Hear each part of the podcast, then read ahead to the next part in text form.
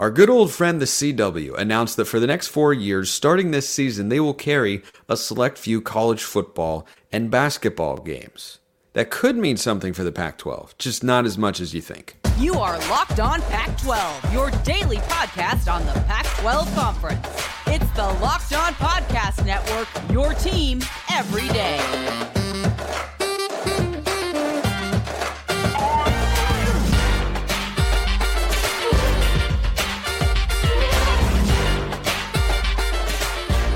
Welcome, everybody, to another episode of Locked On Pac 12. I'm your host, Spencer McLaughlin. Thank you so much for making this your first listen or your first view of the day. Part of the Locked On Podcast Network, your team every day, and your number one source to stay up to date with our media rights free and beloved Conference of Champions. Like, comment, subscribe, rate, review, please, and thank you wherever you listen to or watch this show. I have no preference as to how you consume, what application you use. We're free and available on all platforms. So, I appreciate all of you out there. The CW, an outside the box expansion idea, expansion mindset, Tulane over SMU. Is that something the Pac 12 should be looking at?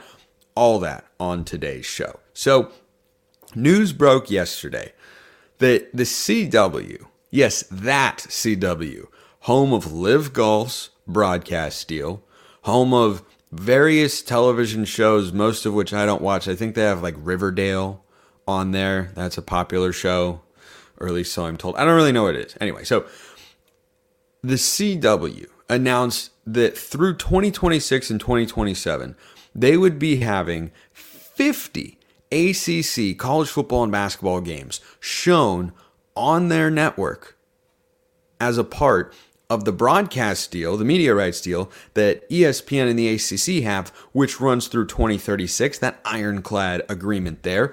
So ESPN is going to be subleasing games to the CW. Now, this is something that is important to understand if you're somebody who engages with, which I know a lot of you are, realignment, media rights, college football, power structure, that sort of landscape, but is also not as big of a deal for the Pac 12, which I'll get to. But first, this, this entire situation here and I have spoken uh, with uh, a couple people who know this stuff better than I do. This is how it has been explained to me.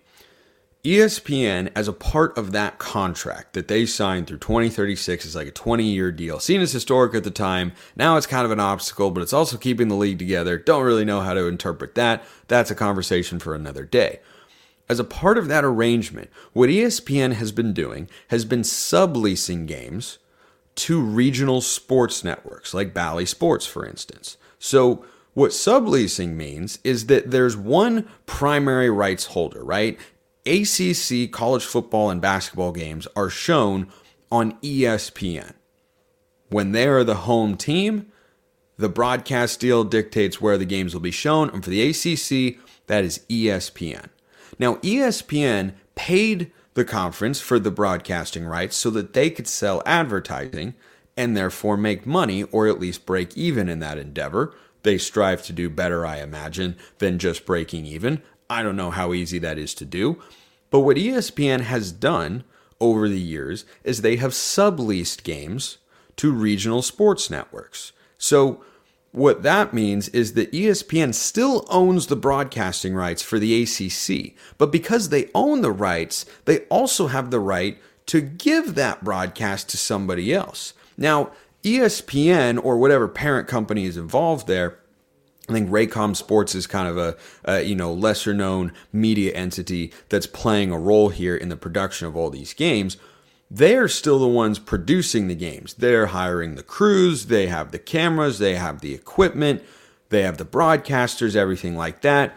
But the games get shown, right? Basically, the feed is picked up by the CW. So the CW is not going to be, or these regional sports networks have not been, putting their own people on site to produce this stuff. That's just where the games are being broadcast because in, in the in the eyes of ESPN for these select games, it is better to show them on a regional sports network at a better time slot than put them on ESPN in a worse time slot or put them on ESPN Plus. So the reason that the CW capitalized on this opportunity here is because there's been a big phenomenon in the media and the broadcast media space for live sports over the last few months, and that's that a lot of regional sports networks have started to flounder. And Bally Sports, I believe, filed for bankruptcy because they were not able to make enough money. So what ESPN looked at is okay, we were going to show these games on those networks. What are we going to do now? And so the CW entered the picture and said, Hey, ESPN, we will pay you if you can show those games on our network. And ESPN said, That's the best option that we have available at this point in time. Now, this is different than being a part of a media rights contract, the way that Fox or ESPN or CBS or Turner or whoever, it's different than them coming into the picture and saying, We are now a media rights partner. The CW is coming in and saying, hey, we want to be involved and we can be involved. But they're not, the CW is not a partner in the media deal now for the ACC, right? It's no longer a contract with ESPN and the CW. It's still with ESPN.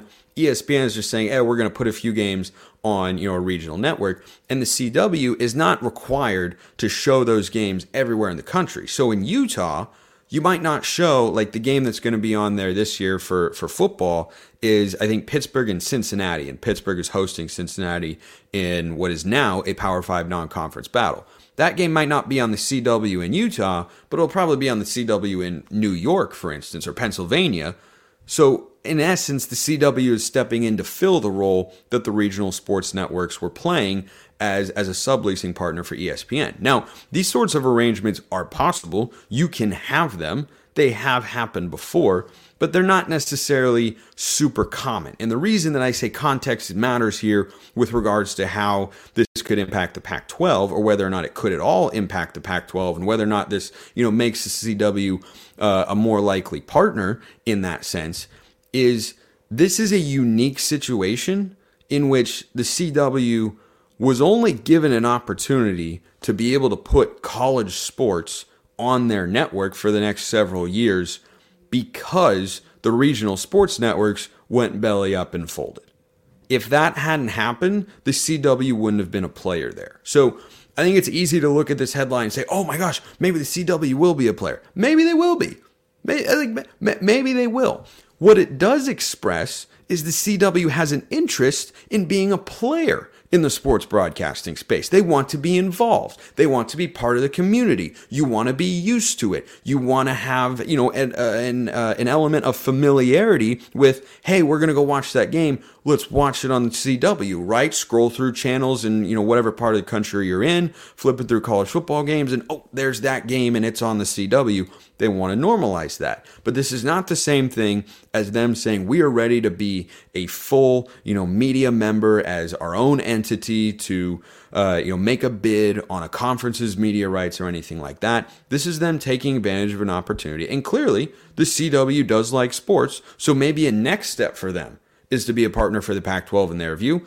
Probably not, because we haven't heard anything about them in quite some time but we also haven't heard anything from the Pac 12 front office in quite some time. So maybe they've been keeping this all under wraps.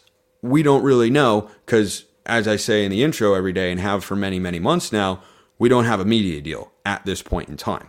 So that's how it looks from the CW side of things and kind of why, you know, they would do that is they want to have that sort of brand where, you know, being in the sports broadcasting world, it's not unusual. It's not going to be. You're going to have a college football game on the CW in a certain part of the country this year, right? It's, it reminds me a little bit of the streaming services, which are wanting to get more and more into live sports. Peacock is going to have an NFL playoff game that's only on Peacock.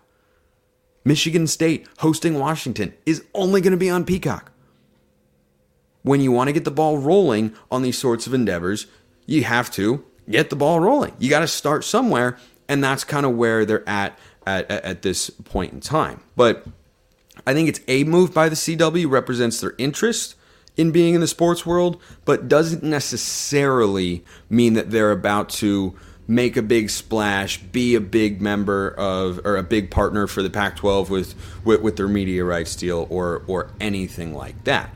Now, it is noteworthy, right? Like it's it's notable. I'm talking about it because I think it is interesting, because I think it is it is noteworthy, but it is not groundbreaking news on, oh my gosh, they're making a big shift. None of this would have come about if the regional sports networks hadn't gone into uh, financial trouble there. So, anyway, if you have thoughts or questions on that, by all means, drop them in the YouTube comments or hit me up on Twitter at smalls underscore 55 or at LO underscore Pac 12.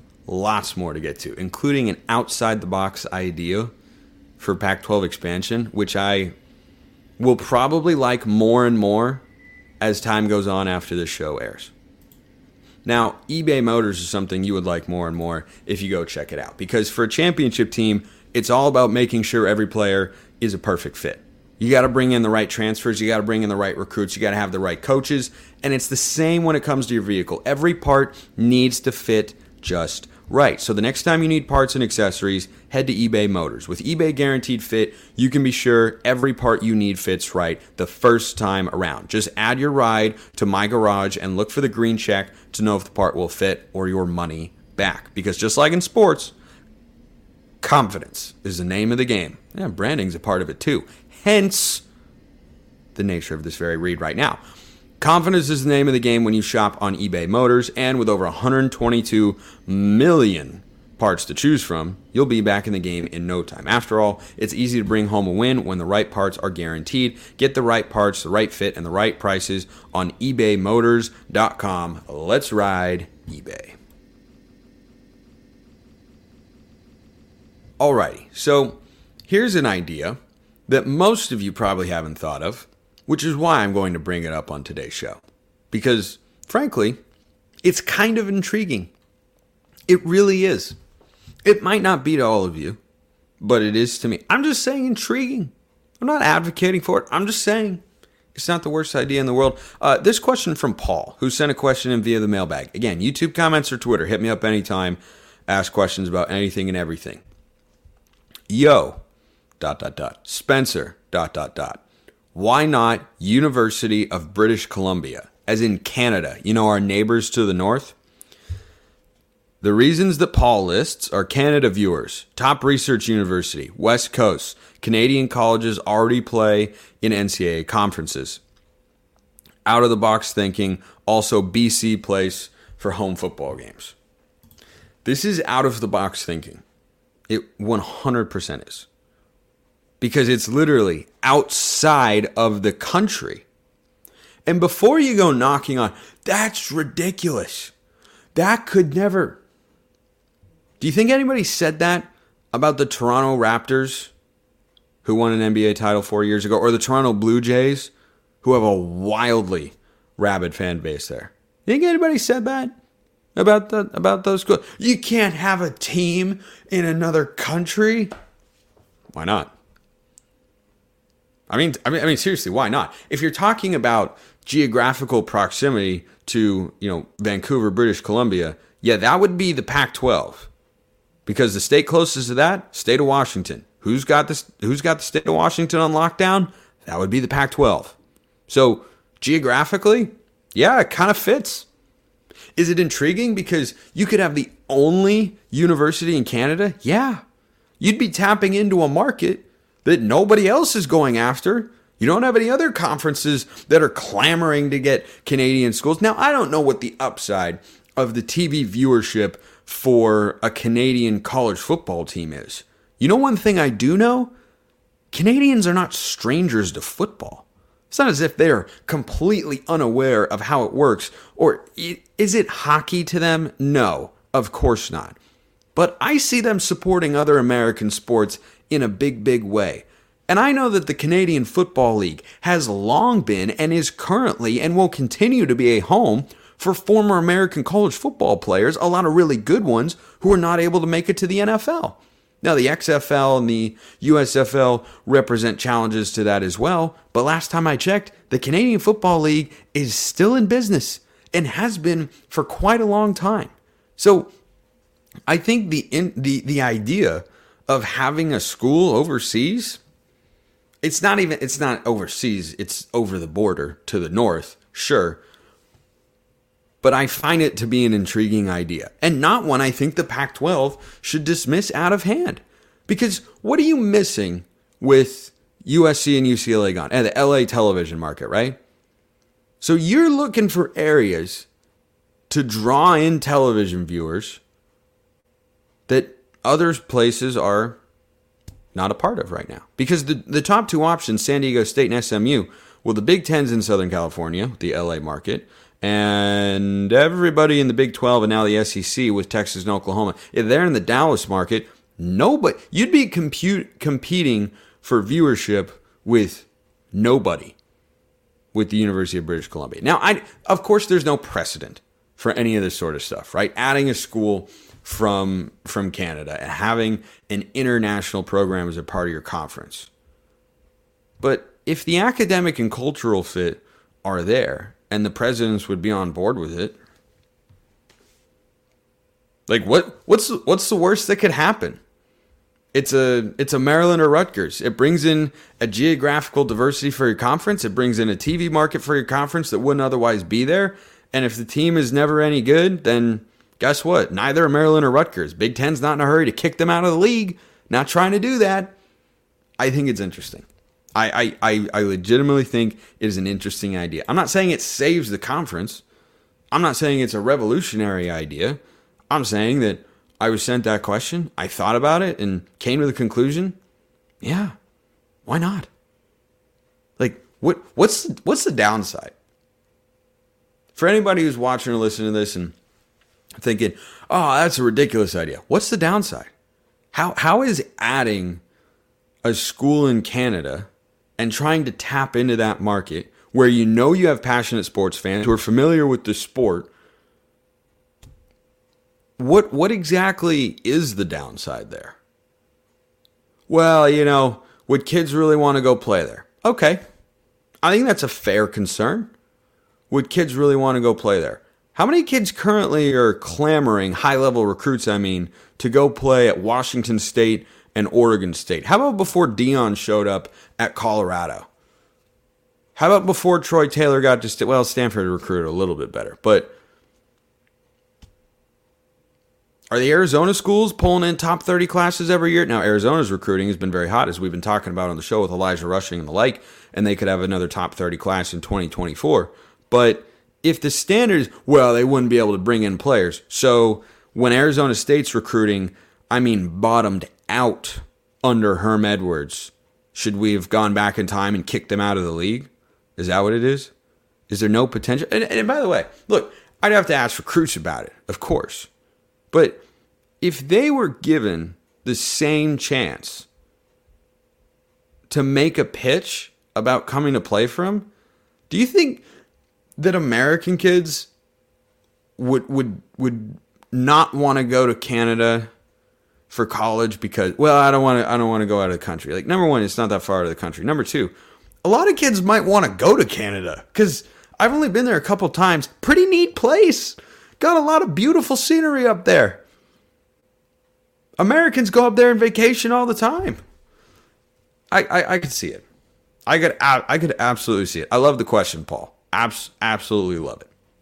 Let's move to another one here uh, from from and, and just another thing too. Think about this. One of the reasons I want to add San Diego State is because they're a geographical fit, and also as a Pac-12 football fan, like the prospect of having a football weekend in San Diego sounds great. If you're a Pac-12 fan, does the idea of going up to Canada to watch your team play football and then spending a few days up there, does that sound terrible to you? Does that sound awful? Does that sound like something that you don't want to do? like, I know a lot of people go up to Canada all the time. I know people who grow up in Seattle go up to Canada like twice a month. They just pop up there for a weekend because they love it so much. You know, they're going British Columbia, Vancouver. So, anyway. Okay, this question from Aaron. Spencer, great show as always. Appreciate it. Honest question. You seem to make the assumption that the Pac 12 collectively wishes to stabilize and maintain its membership going forward. Can you clarify your thoughts on that? If it's true that the Big Ten wants additional Pac 12 schools, it's not right now, but doesn't want to directly sink the league, those two things are mutually exclusive, then any realistic candidates from the Pac wouldn't want to see the league stabilize. Instead, Candidate schools would want to maximize their value until the band breaks up. That would explain the TV deal as a prerequisite to expansion, in contrast with the Big 12, which plugged the holes and then set out uh, to get the best TV deal possible. So I, I don't think those two things are are connected. I think the holdups in uh, the the media deal cannot be fully known because we're not talking to the people who are not finalizing the deal at this point in time. But best guess is go something like this.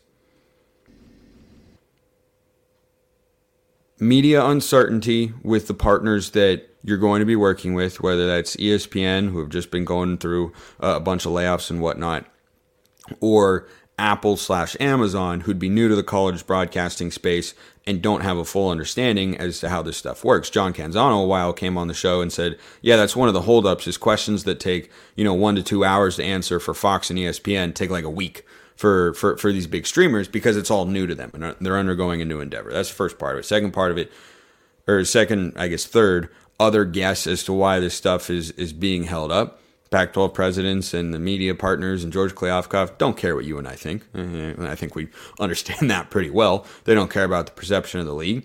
They haven't announced expansion because they know it's going to happen and the SMU and San Diego State will say yes no matter what. So they're trying to focus all their efforts on the media deal and they don't need to worry about finalizing paperwork to get schools into the conference and welcome in and everything like that because they can do that later and they know it'll go down.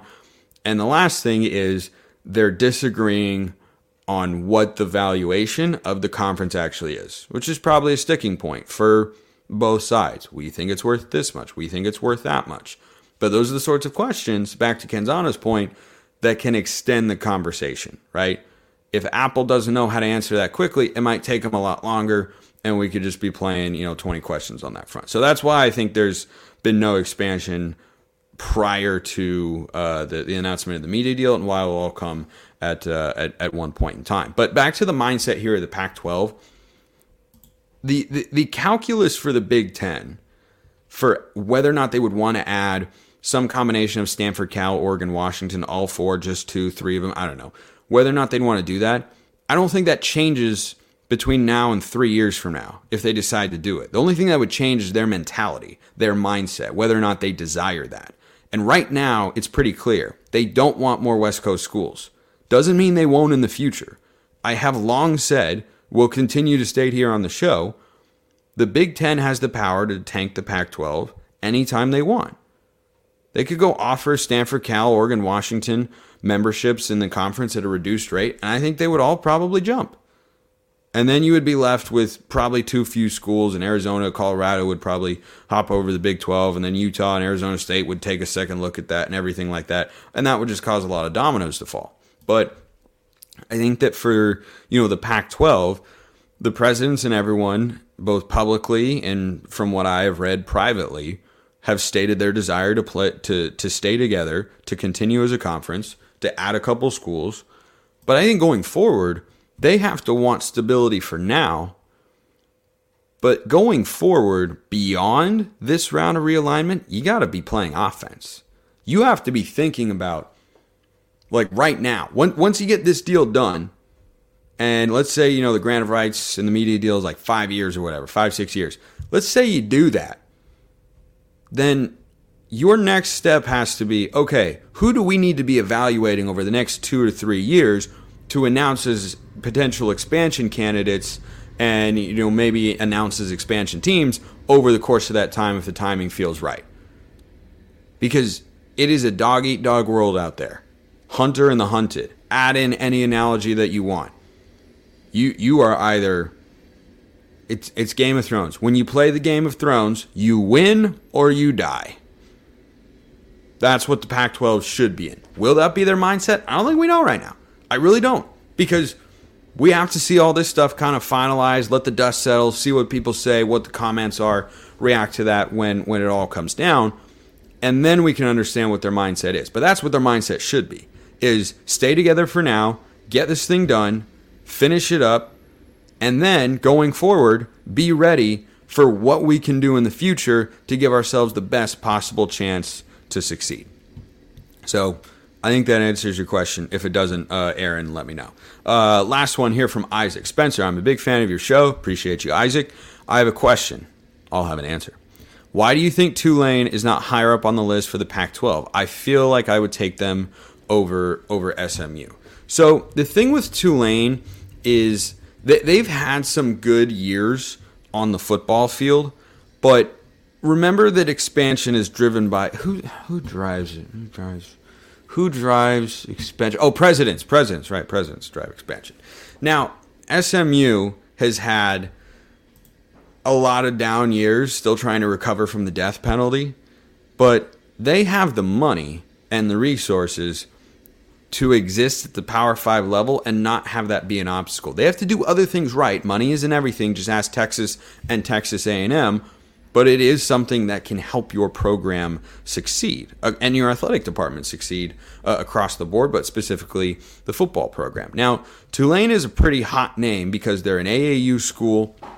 I think they're an R2 university, but uh, feel like someone who could move into the R1 classification. I might have that wrong. I was calling that off of uh, off of memory and such. But they're an AAU member, so of course that will turn heads. It's not a requirement to be in the Pac-12, but everybody except Oregon State and Washington State are members of. Uh, of AAU, which is the uh, American Association of Universities. It's basically a group of schools that are united in their uh, desire for certain academic, cultural, and, and, and social standards and that's something that Pac-12 presidents very much value. And so, you know, uh, Stanford or Stanford, Cal, Oregon, Washington, Utah, Colorado, Arizona, and now Arizona State are all members of, of AU, and so does Tulane. And so that combined with a 12-win football season kind of has them as you know a, a semi-hot candidate as like hey could they be an expansion team they also represent the southern part of the country it's not a huge market in new orleans but having more of a southern footprint certainly could be appealing on that front.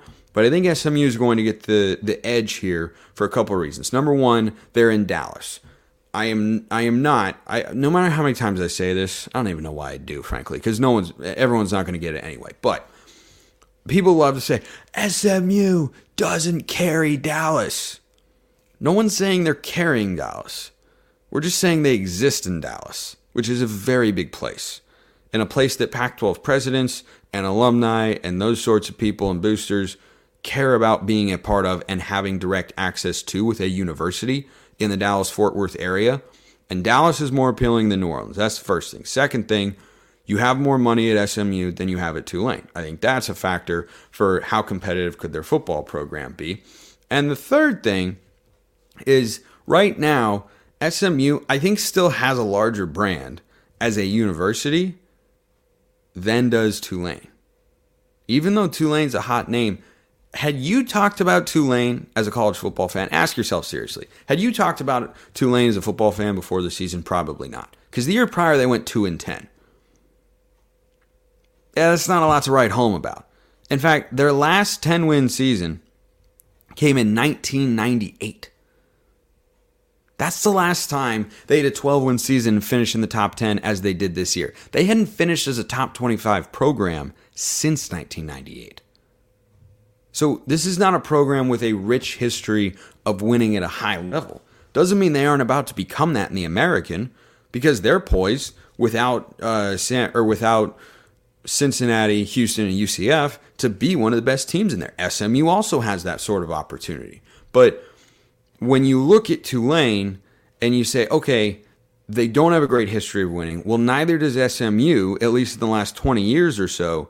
Then you're going to move on to the other factors, all of which benefit SMU.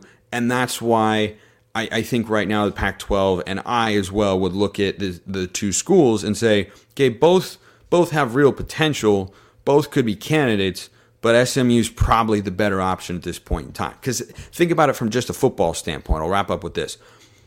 You're if you're trying to get a G5 school that can be competitive as quickly as possible, the school that's going to be able to adapt more rapidly is SMU because they'll be able to compete with NIL, they'll be able to hire coaches, they'll be able to have the necessary facilities and everything like that.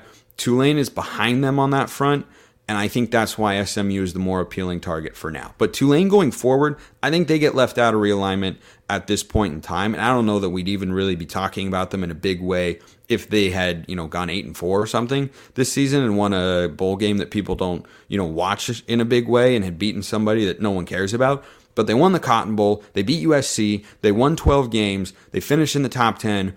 That turns heads, as it should But I think before they can become an even more appealing target, they have to do that over a prolonged stretch of time. They, they have to show that over a three, four year span, they can dominate a conference, that they can be really, really good. Because when you don't have those other factors, the way that SMU does, right, the non football factors going for you, when you don't have that going for you the way that SMU does, you have to be able to, I think, bring it in a big way on the football field. And SMU will have a chance to do that, but they haven't done it just yet. Great questions. Love them. Keep them coming. Appreciate everyone listening. I will see you next time. And until then, have a wonderful rest of your day.